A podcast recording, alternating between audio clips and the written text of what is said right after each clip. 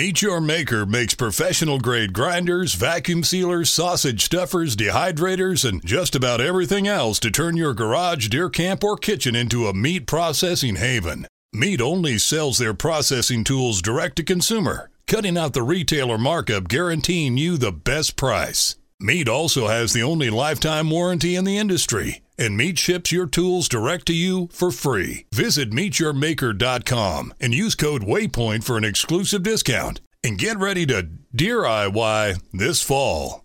This episode of the Flushing and Dustin podcast is brought to you by Hunt Ready, reliable equipment driving inspiration in the outdoors. And all of their equipment is sourced and handcrafted here in the US of A.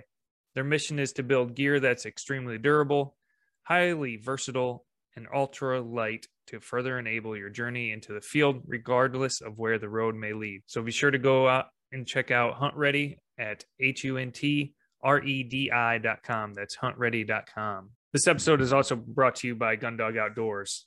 They are focused on the safety and comfort of our hunting dogs. We personally carry the Gundog Outdoors first aid kit as it has all of the items that we need to keep our dogs safe in the event of an injury.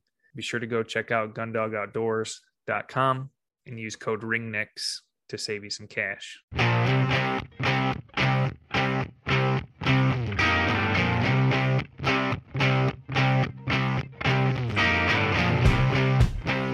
Hunters, welcome back to another Flushing and Dustin podcast. Tonight we have Jake Thomas on. He is a falconer. He's actually in his first, or last year was kind of his first year, so he's getting started in it, learning, growing.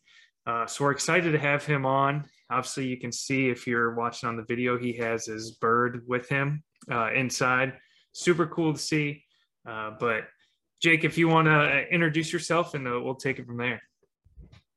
Uh, yeah, just I'm Jake Thomas. Uh, grew up hunting, uh, running German short hairs, running all over the country chasing birds, and like I said, just kind of I've been around falconry for a long time. Just kind of dove in this last year, and man, it's it's so much fun. It's it's wild. But yeah, uh, where are you based really out of? it. So I'm out of El Dorado, Kansas, which if you know where Wichita is, it's about 30 minutes east of there. I'm kind of right on the edge of the Flint Hills, is where Okay. I'm at, on the western edge of the Flint Hills. Nice. So uh, before we were online talking, you were saying that uh, where you're located, they have a uh, kind of a get together for falconry or something of that nature that you've been around Yeah, for a yeah. while. Can you kind of explain that and uh, dive into some details? Yeah, so uh, they have a it's it's an AFC meet, which is just a falconry organization. A uh, bunch of falconers get together. They come down here and fly chickens uh, right around my neighborhood, and you know, chickens are kind of the crown jewel in falconry. I think Tyler Sladen talked about that on here maybe, and uh, he uh, anyway they would all get together and hawk chickens here, and these guys uh, kind of. I grew up on a ranch outside of El Dorado, Kansas. Uh, and we have some chickens around and stuff like that these guys see them on our field uh, right off some blacktop, the field that we rented, and uh, they pull up to the house. These two dudes in this white van, and they knock on the door and say, "Hey, uh, we would really like to hunt these chickens." I was like, "Well, I hunt chicken. You know, I'm I'm a ten or eleven year old kid." Yeah. Uh, I, I let them know. I was like, "Hey, you know, uh, chicken season's been over for a while because you know falconry season is an extended season. It goes until uh, March 31st for the upland season here, and you know Okay. this is the early March when these guys are coming up and knocking on the door. So I let them know, you know, chicken season's over and this and that. They said, well, we're trying to catch them with falcons. And, you know, me as a, a kid who, uh, who was enthralled with outdoors, always been interested in birds of prey and wildlife and everything. I was, uh, I was, I mean, hooked immediately. I, I asked these guys what they were talking about. They showed me a falcon and they're like, well, yeah, we catch them with these. And I was like, this can't even be real, you know? Yeah. Um, and we didn't have internet, so it's not like I could watch YouTube videos or anything like that. Um, anyway, we go out, uh, put the guy's falcon up. Uh, the way falcons hunt, they go up, uh, you know, ideally about 1,200 feet. And uh, you put them up over some game or a pointing dog or over like a cattle pond, or if you're hunting ducks, or a, pointing dog if you're hunting chickens or, or pheasants. And uh, ideally, your bird's going to mount up in the up in the air. uh, Let's just say a thousand feet, and they're going to come right down about you know right down on the game, and you know on that what you call a stoop. And um, anyway, we mounted the bird up, and the chickens took off. As the guy's bird took off after some crows, it was just a real ordeal. And uh, they ended up setting another, getting another bird out, and they they'd been training. You know, there's no chickens left or anything like that. They they were already in the next county, and uh, they threw a hen pheasant and just pillow. The bird came down and pillowcased it, and that was man, that was it for me. You know, that's crazy. oh, it was wild. You know, it's it it sounded like a it was like a dull thud. You know, from like 200 yards away, you could hear that that falcon slap, slap a pheasant. You know, it was wild. That's and, uh, nuts. Uh, yeah, and uh, you know me, kind of growing up on a ranch and uh, knowing everybody and working for everybody, I was kind of just stuck with those guys since in a good way. And, yeah, uh, no kidding. Run around, get permission. I'd go fly cattle ponds with them on ducks mostly, and then the guys that were there to hunt chickens, we'd go hunt chickens. Um, it was just it was just a blast, and I've I've been involved and with around it for a long time. And the guy that actually came up and knocked on my door um, is he was living in Illinois at the time, moved to Kansas just to specifically target chickens and uh, with his falcons. And now he, he's actually who my sponsor is. If um, and your sponsors who takes you through the process of falconry. Okay. So, so yeah, it kind of mentors you throughout the whole thing. You know, that's kind of their position legally and everything like that. So yeah, what is that that legal process to be a sponsor? Do you know? Do they have to pass some sort of test, or is it? So a sponsor would be someone who's who's a, a uh, gosh, I can't talk. Um, who's who's just a licensed falconer that's out of their apprenticeship. They can um, they can take you on. It. So there's you start there's an apprenticeship. Uh, your re- your regular falconer and then a master falconer. Uh, this guy had been doing it forever, so he was a master falconer, which essentially just means he was doing it for se- at least seven years. Okay. Um, but anyway, no, he could take me on as a mentor and kind of work work with the process of falconry and, and managing bird weight, good animal husbandry, and you know maybe helping you find hunting spots, stuff like that. But you go, you know, he was he'd already been through all the tests, been doing it forever. Um, whenever you start your apprenticeship, you have to go through. Um, it's just a written test. It's actually fairly easy. You know, it's designed for, you know, uh, you can legally start doing falconry. I believe in Kansas, I think it's, you can be 14 years old. So it's designed for 14 okay. year olds with maps. So I barely passed it. At the, uh, what are you, like 22? Uh, 28. 28. barely passed it. That's all right. That's exactly right. Um, but no, I, you know, you pass the test, you get to go out with your sponsor, you trap your own bird and um, then you go through that for two years you can either fly that bird for your first year let it go or you can do what i'm doing which is called intermewing a bird which means you're going to keep it through its molting process. Um, so i flew this this red tail hawk right here. Her name's bird reynolds. Um, we, we, that's uh, an awesome name. thanks man.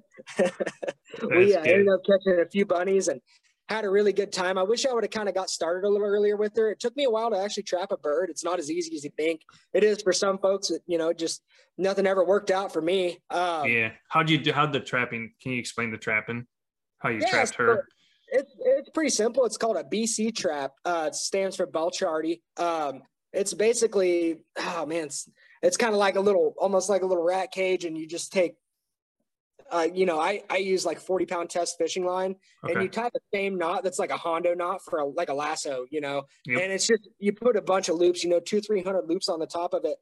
And um, I, we actually tried for a long, my, my falconry sponsor is kind of a falcon guy, you know, he'd, he'd trap prairie falcons and stuff and he'd use starlings, you know, like little European starlings, little blackbirds.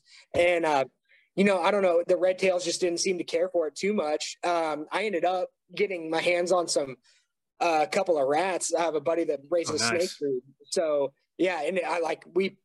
So whenever you're trapping your bird, you have to trap a bird of the year, which means um, you know a bird that was hatched that that spring. So the way to tell with red tails is well, the most simple way to tell with red tails is their tail's not red, right? So it's they're brown, they're solid brown. Um, and then after their first molting year, which I'll show you guys in a bit, um, yeah. they'll have red tail feathers coming in. You can see my bird's losing feathers right now and regrowing her adult feathers. And she has some uh, just crimson red tail feathers coming in. They're about two inches long right now.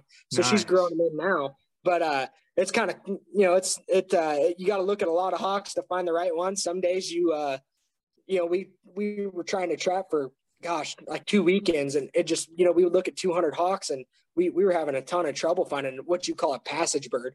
Um, What's the difference between a passage bird and just a, a normal red tail hawk?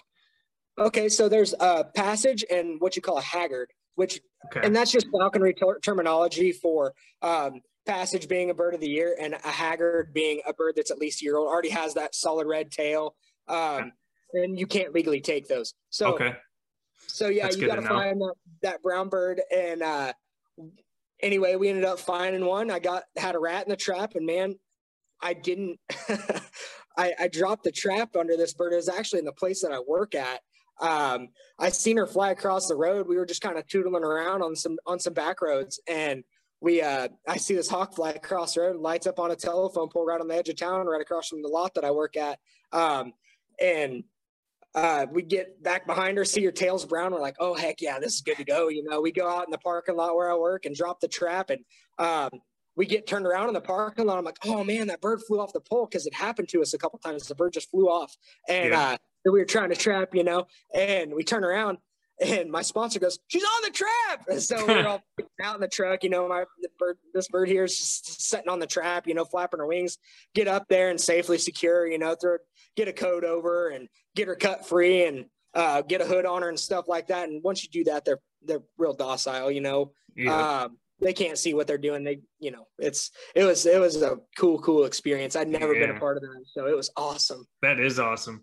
So after Yeah. you after you got Burt Reynolds in the trap, did you already have Yeah. the name picked out before you caught her?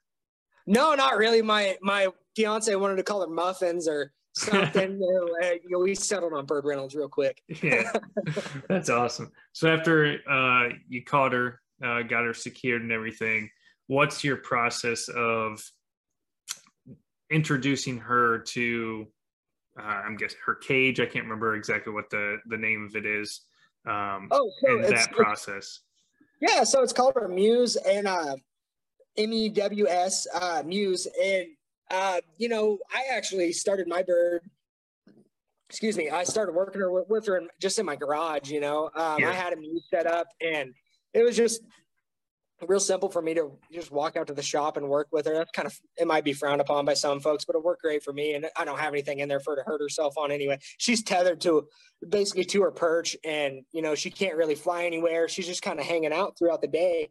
And I would just go and work with her in the morning, work with her in the evening, and you know uh, it it does take some time. You know they kind of start. You know it's it's a it's a trust building thing. Um, you know, they kind of you s- put them on your glove, you get them to start eating off your glove, then pretty soon you get them to take a couple of steps to your glove, and then the next thing you know, they're jumping to your glove. The next thing you know, they're flying to your glove. This is this is a couple week process, and uh, then you know after that, I actually got COVID, so I had so much time on Oh, my hands yeah. for two weeks. It worked. It couldn't have worked out better actually, and uh, I ended up, you know, I had her out flying and stuff like that very very soon. So it was it was a lot of fun going through that process. I don't. My only regret is I wish I would have got her started a little, got her caught a little quicker in the year, and uh, got going a little faster, so I could Yeah. hunt, so I could hunt What- more. You know, So what what time of year did you uh, catch her? gosh, I want to say it was like, hmm, I'm not exactly sure on the date. It was in November. oh, Um, really? Yeah, yeah, late November, something like that. I think that's right. Um, it was later. You know, a lot of people end up trapping their birds, in uh, you know, a little earlier than that in October, maybe. I'm not real sure, but Okay. we were trying to trying to trap in October and stuff, and um, just like I said, had a little difficulty. Couldn't get with my sponsor a lot, and you kind of, you know, you kind of got to have them there to to trap a bird, especially when you've never handled, you know, a totally wild one before. Yeah. How long after you trap the bird uh, are you able to take it hunting? Obviously, it depends on training, but what's the typical time frame before you feel comfortable enough? So me being an apprentice and not really you know knowing what i was doing understanding weight management understanding the social cues of the bird um, just kind of going through just oh man just tri- trials and tribulations of figuring it out now i could probably do it in gosh you know five or six weeks i could have my bird ready to hunt Oh, Um, really? And stuff like that. But you know, it took me it took me a long time, two and a half months. You know, my my sponsor runs his own business, so he was limited on the times he could come help me. I was really thankful I had another local falconer to come and help me a little bit when he couldn't and stuff like that, and just kind of get the ball rolling for me. Yeah. Um, and it, it all worked out great. You know, we had a great, you know, I got a hunter really about five or six weeks um towards the end of our season and stuff like that and we just had a ball once i got her going it was Yeah. so much fun What uh what uh species did you hunt her on this past year? so she's she's just a red tail hawk. So you know, I'm not flying her on quail or anything like that. Um, you know, they'll catch quail if they stay on the ground, or a pheasant they might ground pound one. Um, but 99%, she's you know, um, rabbits and squirrels. I didn't actually end up catching a squirrel. I didn't, you know, I never in Kansas. You don't go too far out of your way to hunt squirrels, or at least I never have. And yeah. uh, you know, so I didn't really understand what qualified as really good squirrel cover, but I I knew what good rabbit cover was, and and just you know I didn't want to experiment too much. I kind of wanted to get out and just hunt my birds since I was already on a kind of a time restraint, you know, towards the end of the season. Yep. And legally, I can, I could have, I think I could have even took rabbits after our falconry season because they're it's a year round harvest here in Kansas. But I, I, you know, I wasn't ready to do that, and our turkey season was opening up. I'm a big turkey hunter, so I didn't yeah, don't want to ruin that. Yeah, for oh, sure. Yeah, yeah I got to hear them gobblers, man. So. Uh, so no, we uh we got out and just pretty much chased rabbits. She uh she actually ended up hitting a rooster pheasant, which was crazy. And uh I was so excited. I was jumping up and down. I thought she just pounded the thing, but ended up getting away from her. And uh, you know, is we had a lot of fun, man. We had a lot of fun. Yeah. Do you uh is there any so when you're out hunting, is there any commands that you give her like a whistle so she knows you're way over here because she's perched up, obviously, like you said, twelve hundred feet. Is that what it was? Oh no! Um, so those are that's like when you're hunting ducks with a falcon. So okay, essentially a red tail, or at least my red tail. Some guys can soar them, and you know if they do, it's a really low soar, so it's like a hundred feet or two hundred feet. Okay. And maybe I'm wrong about that. I've never done that. So, um, but I know some guys that definitely have. Um, but no, like essentially, like if you think about walking down a hedgerow, my my bird is either going to stay like one or two trees ahead of me, behind me, or right next to me is the idea. Or, you know, she may cruise around a little bit and go to a tree that she thinks is good hunting too, because they know what good cover looks like yeah. also, man. I caught quite a, handful of my rabbits I caught just kind of following her. Um, you know, it was, it was pretty unique. Um, but no, essentially they just, I mean, she's just kind of going to follow me through the trees or I'm going to follow her, you know? Yeah. So it was and, a lot of fun, you know, after the first couple of hunts, you know, I got my dog involved and it, it, it became a lot, a lot of fun. Yeah. Did they hunt pretty well together? Oh, absolutely. Um, you know, I have an old, you know, I have some older dogs, uh, two older dogs. I only ended up hunting one of them with her because I one of them was recovering from a torn muscle in chicken season. And um, anyway, uh, he's just a dead broke gun dog. You know, I probably wouldn't introduce a puppy to her, but yeah. uh, I never had one. I only had one little issue, and it wasn't even real bad about the bird little dog bird entanglement type deal. It's just a dog got too close and it never did happen again. I can guarantee it. So, um, and it, like I said, it wasn't that bad. To, um, uh, you know, any dog that understands social cues um, from other dogs, it doesn't take a lot for them to figure out that they don't want to be that close to that hawk because they posture up. They know that they're a threat. Um, you know they, that they could hurt them. So yeah. any dog with a little little bit between the ears, it doesn't take a lot for them to figure out that hey, I don't need to be close to this thing. Yep, for sure. How do how does your hawk uh, dispatch the bird or the the game? Does it do does a hawk do that or do you do that? No, so I mean, you know, in time, you know, the hawk would, but uh, yeah. no, I get up there just as quick as I can and humanely dispatch the rabbit because you okay. know it sounds like that. A lot of times, if you're, you know, my bird will hit them hard enough that kills them dead on impact, and uh, it, which is pretty gnarly. Yeah. Um, but uh, no, a lot of times it's a snatch and grab, and uh, you know, you just get up there. It sounds like somebody turned a coyote call on real loud. So, yeah, oh yeah, for sure. Yeah. I bet that's crazy. coyote calls are really accurate to what they sound like. Really? That oh, is yeah. awesome. That would be nuts yep. to see. How fast? How fast do you think your bird's flying when it's coming down towards its prey? Do you have any idea? Oh, so she um she she isn't going to go real fast or anything like that. You know, she's a red tail. It just kind of depends on, um, you know, just how high she is when she's going after something. Um, you know, if she's coming off a telephone pole, she's going better than terminal velocity. Um, come down just and hit flying. something. She's very, you know, um, compared to like the bird that Tyler Sladen flies, uh, she's quite a bit larger than than his bird hash brown was. Um, you know, she's right uh, you know, her hunting weight was right at three and a half pounds. You know, okay. um, just you know, most people weigh their birds in grams. Um, I I never really got into the grams thing. My sponsor ended up giving me. Hold on, let me go set this thing down. No worries. Have you ever wanted to process your own wild game from start to finish? Meet Your Maker has you covered. Meat makes professional grade grinders, vacuum sealers, sausage stuffers, dehydrators, and just about everything else to turn your garage, deer camp, or kitchen into a meat processing haven. Meat only sells their processing tools direct to consumer, cutting out the retailer markup, guaranteeing you the best price. Meat also has the only lifetime warranty in the industry and Meat ships your tools direct to you for free. Visit meetyourmaker.com and use code WAYPOINT for an exclusive discount. And get ready to deer IY this fall. My apologies. Uh, she's kind of been in her mew and hasn't heard people, hasn't heard my mouth running very much lately. So she, she, didn't really like that talking too much, too close to her. Yeah, she was yeah. getting a little antsy there.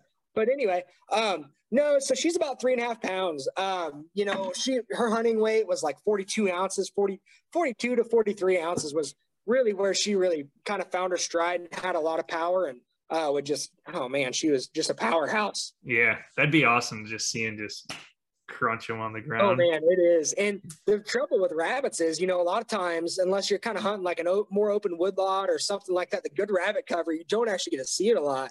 Oh yeah. Um, you know, knee high, real thick grass, briars, brush, cedar trees, whatever. You you definitely get to see it sometimes. And I actually ended up catching quite a few bunnies right off a point. All my dogs are, you know, they're just kind of some trashy meat dogs. So they, they do point bunnies because I do like to eat them even before I got into falconry. So yeah. uh, I, I'd, I'd take some bunnies over them and stuff like that. So it was a really, it was extremely easy transition for my dogs. And uh, we ended up, like I said, taking a few over points and, you know, like it was, the bird, the dog would go on point and just, oh man, it was a great chase. And then the bird would just right in your face. It is, it is wonderful. It's, it is the biggest adrenaline rush I've had, you know, for yeah. a long time. So that would yeah. be super cool. Uh, yeah, man. How long? So how long do you plan? You so your bird is currently in the molting process, right? Uh-huh. Yep. Um, how long after molting uh, do you plan on keeping her around? So I, my plan is to fly her throughout my whole apprenticeship, which is uh, two falconry seasons, and okay. I'm gonna, like I said, I'm gonna keep her through her molt um, all summer, and uh, I'll I'll be flying her this fall. So yeah, she's gonna nice. go through her molt, hopefully be done in like October ish, and uh, about that first frost, and we're gonna get after it. Nice. And then, so would next year be considered your second season, or would you start this as your first season, just since you started late? Be second. So next year would be my first season. Yeah. Okay. Or I'm sorry, I'm sorry, My next year would be my second season. Yeah. What am I talking about? Nice. That's pretty cool. And then, so what? Yeah. What made you land on the red tail hawk over other hawks? I guess. Okay, so when you're going through your apprenticeship in Kansas, you can either have a red tail hawk, a red shouldered hawk, or an American kestrel.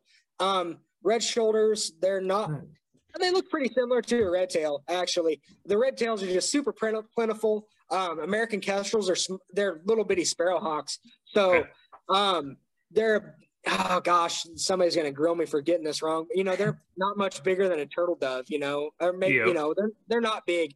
And the reason ninety percent of you know uh, apprentices go with a red tail is because if you're a little bit off um, weight wise on a red tail, it's not a real big deal. They're a big hardy bird. You know, if if you get your you get your kestrel a little too low and or you know uh, weight wise and stuff like that, you know, it could be a bad deal. They could get sick, but um, there's just a ton of red tails.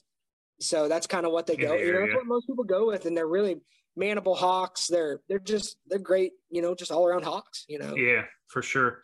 What is your what's your plan for after a red tail once you're done with your apprenticeship? Do you have an idea of what you'd be looking for or want to get Absolutely. into?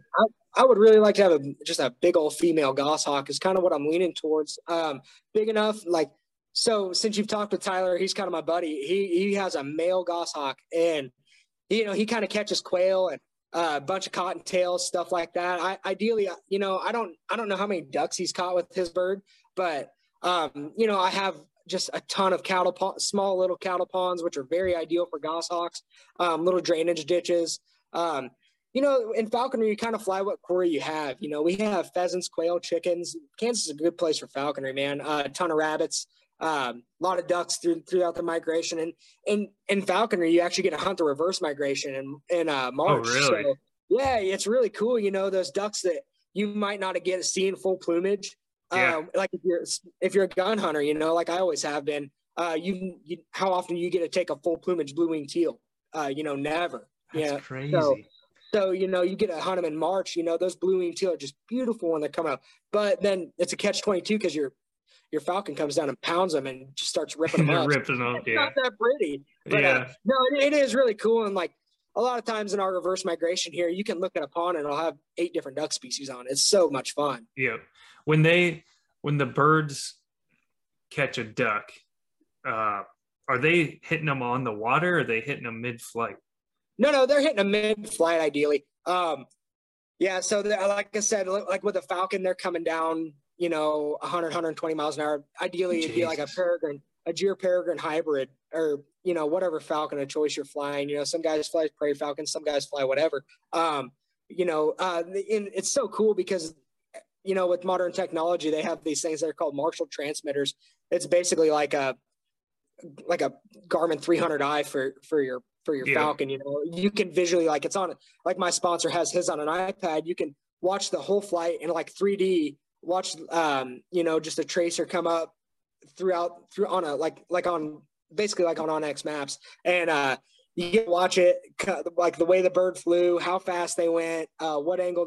It's just crazy. Oh, dude, that's awesome. It's so wild, man. Technology's crazy. Yeah. And uh, I'm over here with my red tail, and I just have a set of bells on her ankles. And that's my yeah. technique for finding her. But uh, mine bird's not going real far, so that that's why it works. Yeah. Man, I didn't know that they had um that technology to be does it just attach like to their to their neck or like where on their foot or something? Um, some guys do it different. I think Tyler had his bird. Uh, it goes on his. He, I think he had it on his leg. Most guys, um, you know, different birds are different. Uh, how people train are different. Uh, a lot of guys have a little backpack system. I don't really know how it works. I think they, um, it- it's just rigged up to go on the center of their back. Is basically how Yeah. it clips Okay. into a little clip. You know, and it's super cool. It looks like they're, yeah, it looks like they're carrying a little little Yeah. transmitter. Oh, I don't know. Oh, half the size of a pinhead. It's it's not, it's not very big. Yeah. So it doesn't weigh him down or anything like that. Right, right, right. Yeah, that's awesome. Do uh do you think uh so obviously you hunted with guns for so Oh, long and Absolutely. uh, you know you've transitioned to falconry slash guns. Do you see yourself this coming season? Uh well I, I should say once I guess obviously when you bird hunt you're probably not gonna you're gonna carry a gun and not your hawk, you know, but down the road, like if you got a goshawk or something, do you think you would gun hunt as much, or do you think you'd just stick mainly to to falconry? Um, no, I you know I love wing shooting, so I, it would absolutely be both. And the cool thing about you know falconry is if if you're going to go hit a few patches uh, with your dogs and your shotgun, you know at the crack ass of dawn and get out there and stomp some Milo stubbler or a cattail draw or whatever and shoot some roosters. Um, you know, ideally, maybe I could go get out on some ducks with my goshawk, or you know, now I can go um, fly some bunnies with my red tail in the evenings, or you know, I can just make a full day out of everything. If I, you know, if I go ahead and limit out, let's say I shoot a limit of roosters, I can go pick up the hawk and go chase some bunnies. You know, um, it's always going to be a big, di- you know, it's going to always going to be both for me. Yeah. There's not much I don't like to hunt, so yeah, so yeah, you know, I do a ton of coyote calling, love hunting turkeys, uh, love wing shooting. I deer hunt a little. Um, yeah, so just if, if beef was cheaper, I'd probably just eat beef instead of eating deer. yeah. But, no uh, kidding. Nothing's cheap right now. no kidding, man. What uh, But uh, what's been probably what's been the most rewarding part? We'll start with that. Since you've not just since you've been in falcon, but since you've had your own falcon uh or your own hawk, you know, what's been your the biggest reward so far? so I man, outside of the first the first catch was super cool. Um, the first catch off a point was super cool. But honestly, I eh, eh, you know just the first free flight uh, after taking that time and training and dedicating so much time to the craft and um, just whenever you kind of unclip that bird, their first flight ever off your wrist, and they actually end up following you and not just flying off to the Never Never Land. That was like a freaking drug, man. I was like, this is so awesome, you know. Yeah, Um, we, you know, obviously the first flight, we didn't end up catching anything. Um, it was just kind of a tour. I own 20 acres right here on the edge of town, which has a nice. bunch of bunnies, you know. And we kind of it was there was a little snow on the ground, and just seeing what the, the way the bird moved through the trees, it was just awe inspiring. You know, it was so much fun. That and is. just, oh man, I can't I, I, can't even put words to it. You know, um, that sounds a little silly maybe, but until you experience it, it's like seeing your dog go on point yeah. on their, their first wild bird. You know, yep. it's it's. It oh, and something. just the the amount of time that you put into it, and I'm sure you did. You know, obviously you had a an awesome situation where you kind of uh, grew up a little bit around it, you know, mm-hmm. with with those guys and whatnot. But I, I mean, I can't imagine the amount of work that it takes to even get to a point where you think you can even take on a red tail hawk. Yeah, you know, like, you know what is I mean, what did you have to do to like set up your house to set up your schedule? I mean, what does that all look like? So it really worked out really well for me. You know, um, most of the time, I can't speak for everybody, but like my sponsor was just incredibly generous. You know, he should be. I've been taking him hunting for years. yeah, exactly.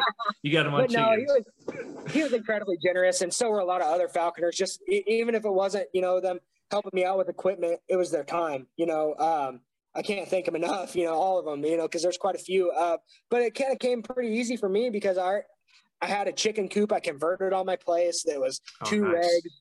Um, so you kind of got to have it's like an eight by eight structure uh, for your mews, and then um, basically all I really had to do I had to build a little outside pen, which was super easy.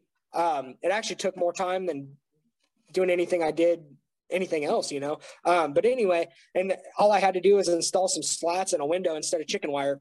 The oh, biggest nice. no no is just having chicken wire. So so yeah, no, it was it came it came super easy. Yeah. What what's uh why don't you have chicken wire? What's the oh, behind oh, that? Can, you know, if they fly up against it, you know, they kind of jam their feathers in it and they break easy. Like okay. um what I have is just like I have a buddy that's an electrician that got me a bunch of uh one inch electric conduit. Um, oh nice. Like, aluminum conduit or whatever. And you know, I just drilled some holes in some two by fours and ran those through there and stuck them up in the window of that chicken coop. Like I said, it was, you know, it's yeah. like a 45 minute project and I was set. And uh, then the game warden comes over and inspects your mews, inspects your equipment, make sure you have food for your bird. And they're like, okay, you're good yep. to go. You know, go trap your bird. Nice. Do you have to register your bird with the state or anything uh, each year or how's that look? I'm not sure about each year, you know. Um, I think you got to let them know when you let it go. Um, okay. And yeah, I should probably know all that for by heart, but I don't. yeah, but uh, you can always look. But no, I, I, got about as much as much uh, paperwork on that hawk as I do my pickup. So really, oh yeah. So what do you, you just have to turn it into the DNR when you catch it, or is it? How, so I think you just got to let like? them know. Um, like in Kansas, I didn't have to have a trapping permit for my okay. tail. They just had to know I was doing it. Um, the only thing you have to have a trapping permit in Kansas for, I think, is a peregrine falcon. Okay. So, and nice. that's just yeah, because they're heavily mandated. So yeah, yeah, for sure. What's been uh, probably the biggest struggle that you've had to take on with falconry? You know, it was just kind of there in the beginning, really. Um, was the biggest struggle for me is just understanding the weight management and just the, the, the husbandry with the bird and you know like i said the social cues and stuff it, you know and um, just understanding all that a book can only teach you so much. Um, yeah. having an experienced falconer there to help you a lot is the best thing you can have or have a good friend on the phone um, that's a falconer you know uh, that, that was the biggest struggle for me. Honestly once we got out and got hunting and started catching game it was a freaking breeze. Um, you know we had a ton of wind this spring so i was limited on the days i could actually hunt. Once i got hunting and kind of got in the groove of it and got the dog uh, my first couple hunts, my first couple rabbit catches, I didn't actually have a dog. It's just uh, my cousin's really enthralled with it. He was running around with me, and we'd flushed a few bunnies and stuff like that. Caught a couple, and then I'm like, you know what? I got a pen full of these German dogs. I think I'm I'm gonna cut one loose and just see what happens. You know, I started working with started working with the bird and working with the dog. I'm like, yeah, this is gonna work. You know, yeah. no problem, no factor. Went out and um, stomped some patch, stomped a little little patch of brush, and uh, dog went on point, out came a bunny, down came the bird, you know, and that was all, that was the end of it, you know, yeah. and then it was, and then after that, I think I went, um, I caught 14 rabbits in five weeks of oh, hunting. Oh, and I think I either went eight in a row or nine in a row. And the only reason my streak really ended, I had a really good friend from out of town that wanted to see it just super bad. And uh, he's a border patrol guy down in South Texas. And uh, he was so, so excited to see it. It was a real windy day. And my bird ended up missing twice. And uh, oh. I mean, we are hunting like a 30 mile. I shouldn't, if it would have just been me, I would have set it out, you know, yep. and uh, just went the next day. But he wanted to see it super bad. So I tried to show him, you know, kind of, kind of put it into my streak. So, yeah. Uh, but it was still good. Either way, it taught me a lesson, you know? Yep, for sure. What uh should have just let him hold it for a picture. yeah, yeah, no kidding. Dude, that'd be awesome just even just yeah, just having one of those birds. I mean, it's pretty oh, badass. Man, it's just even fun. it's a front row seat to National Geographic uh, to, yeah. to Nature's Medal on Instagram as well. Well, I mean, that's as that's as real as it gets, right? Predator versus Absolutely, prey right there. I mean, 100%. you can't you can't get any closer than that unless no, you're the you the one you know? being ate by the predator. yeah, that's yeah. I don't want that front row ticket. no. Do you uh when uh so some like some dogs can kind of become possessive of birds, you know, when they go go to retrieve or possess of like a bone or something. Does do hawks have that at all? You know, like when you do when they run up and they catch one and you go up to grab it from them, is there something that you have to do to like help make sure they don't like try to get you or anything or talon you or something?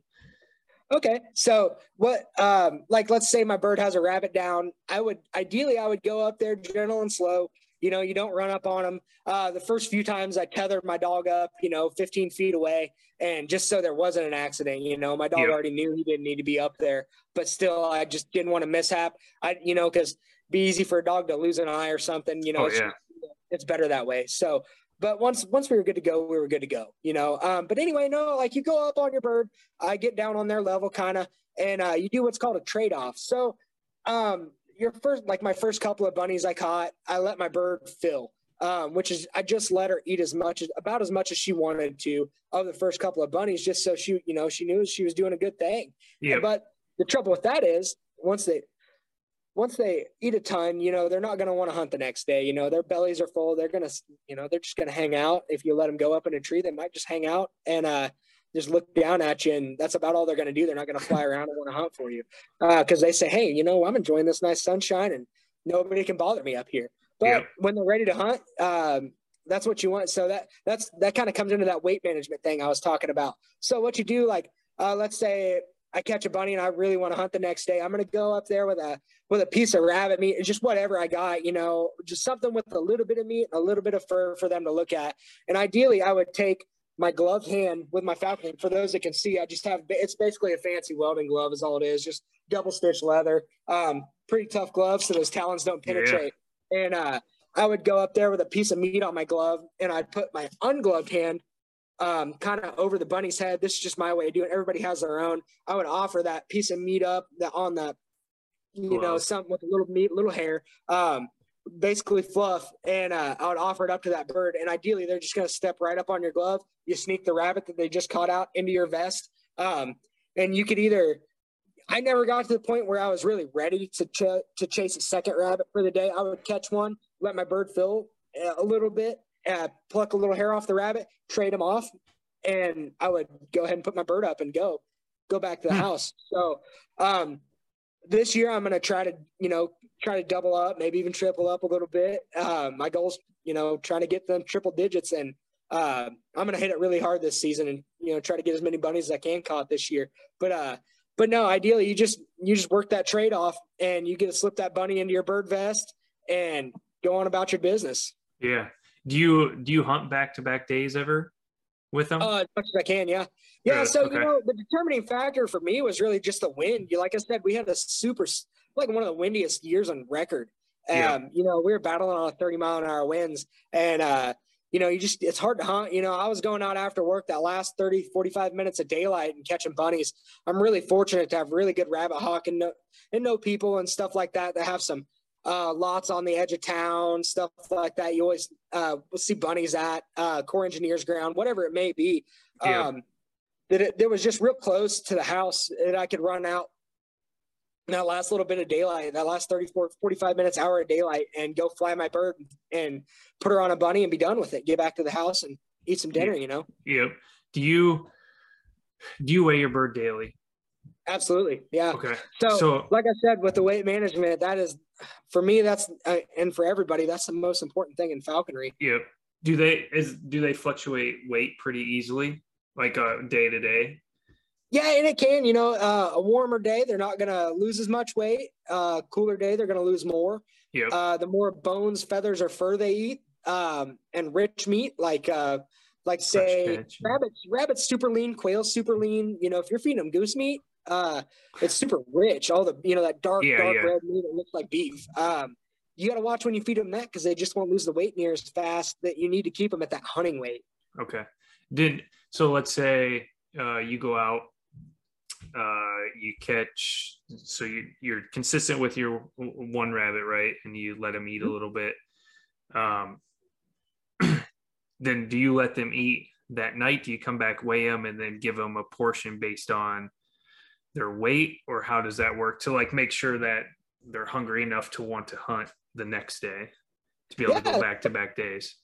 Yeah, absolutely. So yeah, a lot of times, you know, you would come back and feed them up a little bit. Um, you know, and that's the thing. The big, you know, you just don't want to get them too low to where they're, you know, they little lethargic, little weak. Um, Yeah. You know, ideally, like if let's say they're sitting on a dead tree, um, and you, they're sitting on a dead branch and ten feet above them, they can get a better perch. Well, if they can power up to that, the top of that, um, just fly straight. If they're flying straight up and down, getting up on branches and stuff like that, they're they're in really good shape and plenty heavy and they're ready to hunt. So, Yeah. um, you know, like I said, it just, it all boils down to weight management. Yeah, for sure. Do you during the off season are you flying them X amount of miles or like uh, flying them so many times a day or so many minutes a day to keep them in shape, or do you do something to like gear up for hunting shape per se? So in the off season, when they're molting, um, their feathers are really fragile when they're coming in. A lot of falconers don't really handle their birds at all during during the molt. Um, Okay. The reason I do is just understanding um, in the summer uh, how much weight they're going to lose, how much weight I how much I need to feed them. This is my first year, so I need to handle the bird as much, you know, not as much as I can. Um, I'm maybe pulling her out and weighing her um, two times a week, you know, just kind of Okay. fresh with her. You know, you seen her sitting behind me. She was pretty chill. You know, she didn't really like us talking a ton, but uh no, she um you know, so I try to keep a handle on her. You know, I'm not flying her at all during the summer, but uh, you know, and until October I won't be. Yeah. So there's not much exercising going on. The the big idea is um keeping their weight where you want it and making sure they're growing those feathers good and not, you know, getting themselves in any kind of trouble in their mews. Yeah. How long does that molting process take? you know, for different birds, it's different. Um, my, you know, uh, you know, it's a few months long. Uh, right now, it looks like somebody shredded a hawk in, in my freaking mews right now. She's got feathers everywhere. Yeah. Um, but uh, no, ideally, you know, she'll definitely, hopefully, be, definitely be done by October, and I can start working with her. Yeah, for sure. So it, it's a few month long process. Yeah. Do you uh do you ever plan on having more bird or more than one bird at a time? Or is that even a thing I don't know people do? Oh yeah, no, definitely. Once I become that general class falconer and get out of my apprenticeship, I can have a couple different birds, and ideally, um, depending on just time load with work and stuff like that, it would be really fun to have um, essentially a goshawk, you know, for something that I can hunt right over directly over my dogs and have it. I'm like I said, uh, right off the fist, uh, you know, kind of in your face action, and being that we have a lot of chickens. I secretly want to catch a chicken with a goshawk just to spite some people because it's not a lot of people have done it. It's like like I said, chickens are the crown jewel, and Yeah. uh, there's only been a, like like I don't even know anybody that has caught a chicken with a goshawk. I'm sure it's been done before, but Yeah. uh, no, everybody that's out catching chickens and ducks and stuff like that around here is flying long wings. So ideally, I'd really like to have a goshawk and a long wing at some point, but I kind of want to master the goshawk thing for a few years before I even dip my toe into the uh, the falcon thing. You know, having what you call a long wing. So um, in falconry, there's three main categories of hawks and falcons. Um, there's buteos, which is what my red tail is. It's B U T E O, and that's basically your broad winged hawks, uh, your red tails, your red shoulders, um, ferruginous hawks, stuff like that. And then there's short wings, which are the quick flighty birds like um, Cooper's hawks, goshawks, uh, sharp shins. What like what Tyler Sladen flies is that goshawk. Yeah. Um, then there's long wings, your peregrines, uh, gyr falcons, prairie falcons, all the above. And you know, all that. So there's so many avenues in falconry you can go down. It's it's like an unlimited pursuit, man. Yeah. It's that's one of the cool things about it. You can live your whole life and do it, and you can never see all of it. Yeah, that's crazy. Does do you think, uh, or, or you probably know, is the training between the three different categories of hawks different? Is the setup different, or is a lot of it similar, uh, just different birds? Um, your training of a long wing is going to be quite a bit different, and I, I can't really speak to the goshawks and stuff like that because I've never really got to be around one. Yeah. Um, I actually stayed at Tyler's house and we were going to go hunt the next day, but I couldn't swing it with work and stuff like that. I went down to Arizona and quail hunt and crashed at his house in Albuquerque on the way back, and we were going to go uh, go try to chase scale quail with his hawk, but I. I couldn't swing and I already pushed my luck getting days off at work out there. So I had to get back. Um, unfortunately, so I haven't even got to see that whole part of falconry, and that's why maybe that's why I'm so enthralled with it. It's because I haven't got to see it. Yeah. But uh, with the long wings, uh, a lot of guys uh, kite train, and uh, it's a lot different from what I'm doing. Um, you would like if you've seen what a, sa- like how they sailfish with big kites. Um, Yeah. If you know what I'm talking about off boats and stuff like that.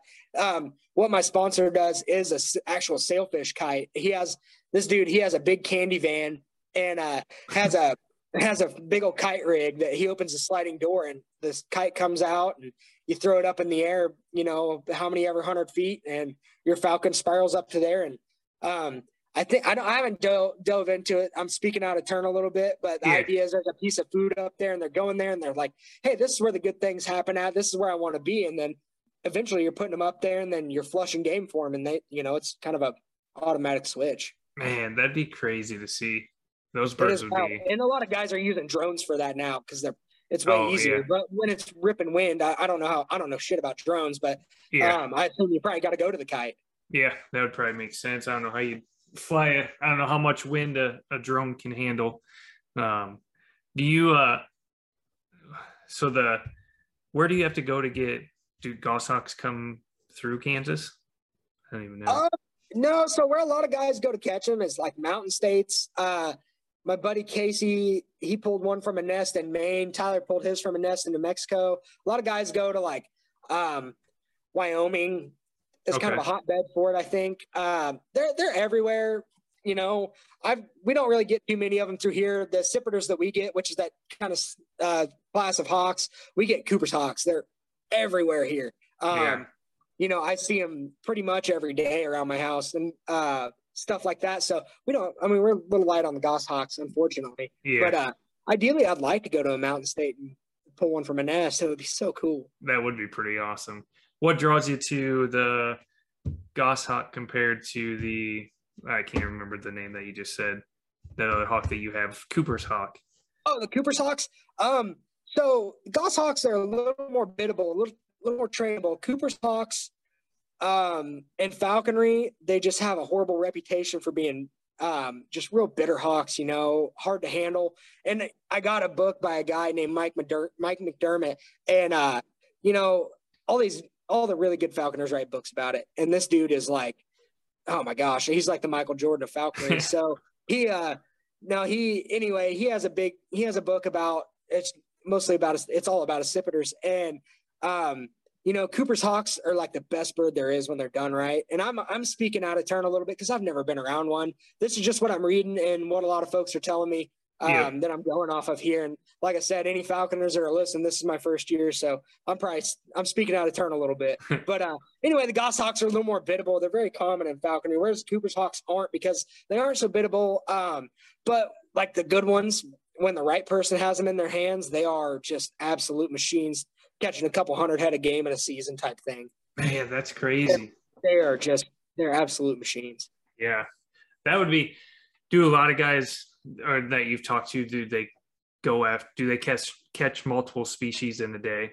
Like, I mean, can these goshawks go after ducks and pheasants? Oh yeah, absolutely, yeah. And um, so back in like in Europe in the old days, they used to call them innkeepers birds because you know somebody that had a hotel could feed a, a host of guests with a goshawk because they could go out, a couple ducks, catch a pheasant, catch a rabbit.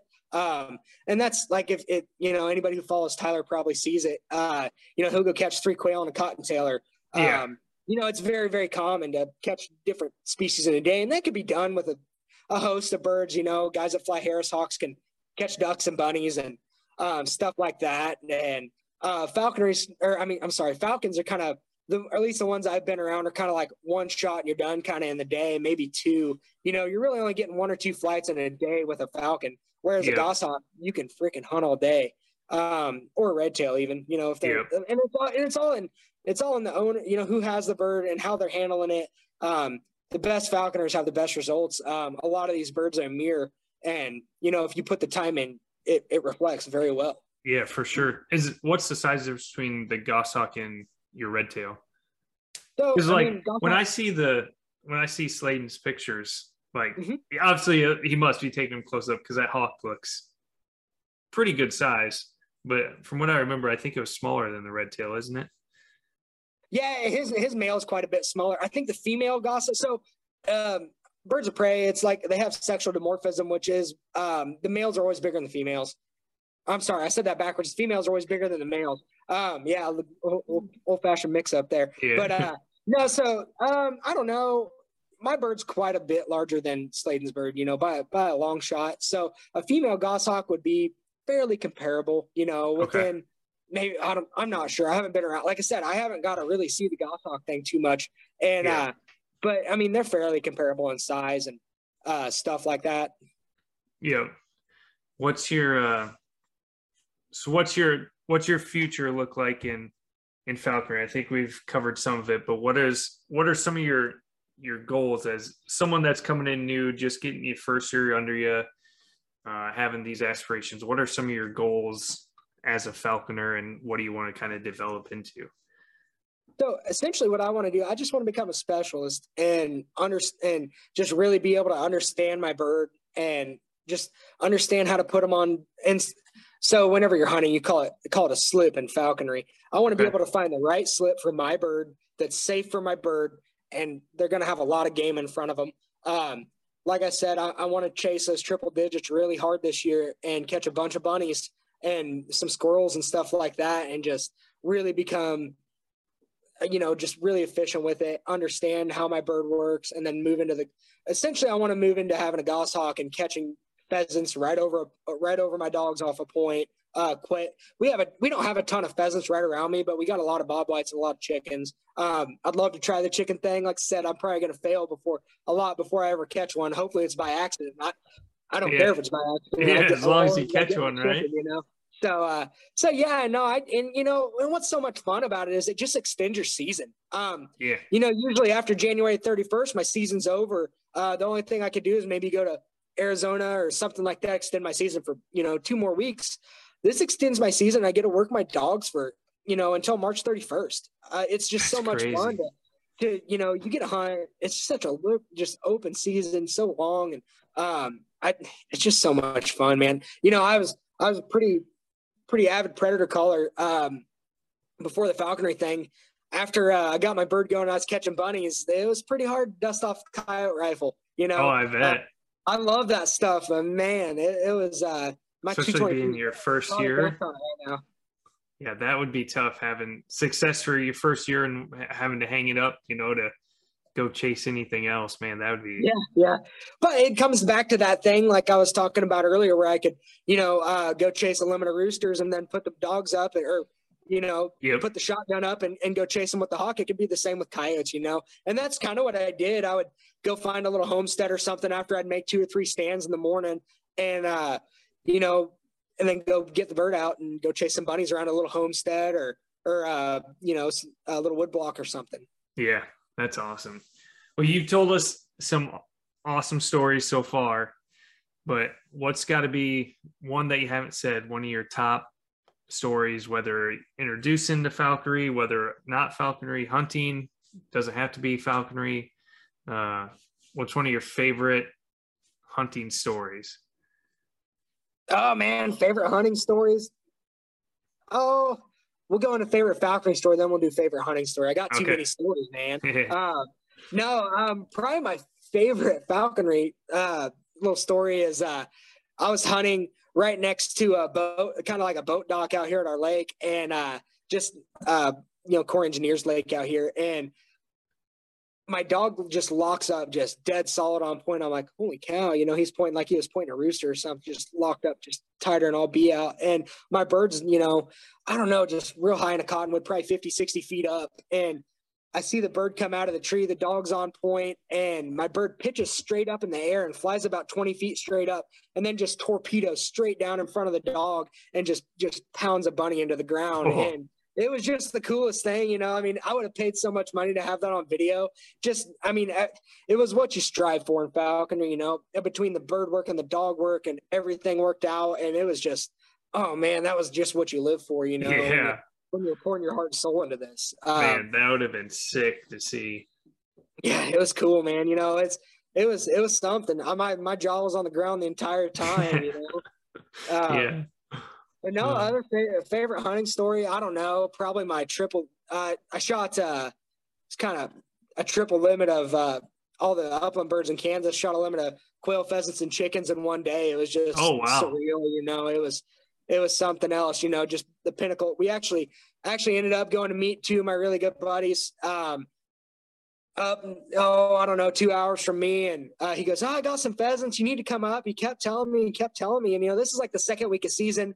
I wanted to go just you know load up and haul out west and just chase roosters you know. And he kept ringing my bell and sending me snapchats of pheasants. And i was like you know what? I'll just run up and hunt with my good buddy jason. I run up there and um, him and the good friend that was with us, he uh he never really upland hunted before, so he had a little trouble shooting that day, but it's still a lot of fun. Um, and we just couldn't we couldn't get out of birds. You know, it was just one of those days, and I ended up going ahead. Oh, probably by noon or so, I ended up you know taking down my quail limit, and I kind of hung my shotgun up as far as the quail go. We ended yep. up finishing our pheasant limit around one or two in the afternoon, and uh, you know she had our three man pheasant. You know, I think we had oh, our, you know, our quail limit's eight birds, uh, and our pheasant limit's four. Oh, so. Oh, wow we had we were taking pictures you know we had 14 15 quail um, kind of so it was a big eye opener to my old lady. You know, she was she's pretty much a vegetarian when I met her, and uh, you know, she was a pretty big eye opener to her. She was having a blast. She wasn't shooting, just walking along. Yeah. And uh, so it's fun to share that experience with her. And uh, we're you know we get our pictures taken, and I'm like, you know what? I think I'm going to run to the chicken field. Neither of those guys wanted to go, so you know it's two hours away for them. So I just hauled the mail to uh, chicken field that I know. And, uh, you know, it's not a real big deal anymore to pass shoot chickens coming into grain, but, you know, that's kind of where I cut my teeth in wing shooting growing up uh, yeah. on my family's ranch, you know, and around that area, there was a ton of chickens then, now not so much. Um, so, you know, that's kind of where I cut my teeth. So it's something I really love. I love point hunt, hunting them over pointing dogs the most, but man, pass shooting them still does a lot for me. And I keep, I keep one of my short hairs, you know, healed right next to me whenever I'm pass shooting them coming into grain and you know still get to have a little bit of dog work there so it, yeah. it's a lot of fun and um, you know i hauled the mail back home and uh, took down two chickens and it was super cool the way it happened you know i actually um, i had a group of about 35 chickens coming into the grain and set up right where they were the night before when i watched them and uh, you know sit right there shot two one of them kind of uh, I don't know. It was it was a long long fall for the chicken and went down behind some trees on the other side of a creek and um, set my dog on her, you know, went on a, like a 250 or 300 yard blind retrieve and brings me a chicken back. I couldn't believe it, you know, That's for a dog crazy. that's never really been trained to do that. She, she took right to it, but she's, she's my baby. She's my money dog. Her name's Rye. So she's yeah. my favorite. That's awesome. How many, how many dogs you have? So I got four now. I just picked up a puppy this season that I'm so excited about. Um, I have uh, three older dogs that are uh, two of them are eight, one of them's five. Um, just big old big old meat dog short hairs you know? They're nothing special but they get the job done for me. They've had a lot of bird contacts so they know the game. I've chased birds all over with them you know? Um was really happy how they did in arizona down there. My gosh i, I was so scared my dogs weren't going to perform when they went to a different place and uh i was really i was really happy they did. Yeah. Oh yeah for sure. But uh but no i just picked up a nice little pup from a guy named kyle larson here in kansas and uh Hunt him up kennels is a name and uh, of his kennel, and I just couldn't be happier with it. Tickled, uh, tickled pink with her, man. She's a solid liver, short hair, and nice. good head on her. You know, she's a good looking little dog. Yeah, yeah, that'll be fun. First season with her, second season in falconry coming up. That's exactly right. And yeah. you can't beat it. That's yeah, she, awesome. I think she's 18 weeks old now. She's gonna she's gonna see a couple a couple few limits of chickens die in September. I hope. So. Yeah, That's awesome. man. Yeah, you cannot beat that. Puppy stage is can be frustrating, but dang, it's so much fun bringing out a new Oh, pup so to the field. So rewarding. Uh, yeah, you're gonna you're gonna have some good years ahead of you getting into Ah, the man, falconry game and dogs and all that. That's awesome. So, well, Jake, we appreciate you coming on, talking about falconry, talking about your dogs, chickens, birds. And it, it was a great time. It, this this podcast flew by. Yeah, I Um, really did. I didn't even realize it was this long. yeah. So we appreciate you coming on. We might have to bring you on again, uh, you know, sometime mid season or something. Uh, just talk about how your season's going compared to your first season and um, whatnot. So uh, be looking for me to reach back out to you. Um, Heck yeah, man. Thanks very much, man. This is my first podcast. I had so much fun. yeah, dude, it was it was a good one. Uh, learned a lot, and uh, falconry is just a, a cool sport, and um, you know, I'm glad it's not a a art that's being lost. It seems like uh, some more people are getting into it and uh, keeping it alive, which is That's good. exactly, yeah, it really is, man. It's got the largest demographic of uh, women in, of any hunting sport. So yeah, that's crazy. super cool. And honestly, the women falconers, they, they're not to be messed with, man. They're they're killing it. Yeah, that's awesome. I uh, we yeah. had one on. She's from out east somewhere. I can't remember exactly where. Um, but yeah, that'd be it'd be cool to see. I want to see it someday, and um, I don't know if I'd get into it or not, but I definitely want to go on a hunt with it for sure. Absolutely, yeah. And if, you know, that's it's something you can enjoy with uh, not having anything invested in it, just going. You know, it's so much fun just to watch. So yeah, that's, Yep. that's always a fun. And the fun thing is, you know, you can take anybody. You Yeah. know, um, and falconers, the falconers I know are super generous with spots and stuff like that. You know, um, and I I take nobody's nobody's fighting you in Kansas over rabbit spots. Pheasant spots, yeah. Rabbit Yeah. spots, not so much. You know, yeah, that's the fun thing about it. yeah. Get on those cottontails, and they're good eating. I love rabbit. Oh my gosh, I love them. I get the back legs are for me, the rest for the hawk. Yeah, yep. That's some good. That's some good meat right there. That's right. That's right. So, awesome. Well, yeah, Jake- dude. Thanks, thanks so much for having me on, dude. I'd love to come back on. That- I'd, I had a ton of fun. Yeah, for sure. We'll bring you back on sometime mid-season and uh, talk about how season's going and whatnot. Yeah, yeah, sounds great, man. Awesome. Well, we'll talk to you later. All right, thanks. Tyler, take care. Yep. Bye.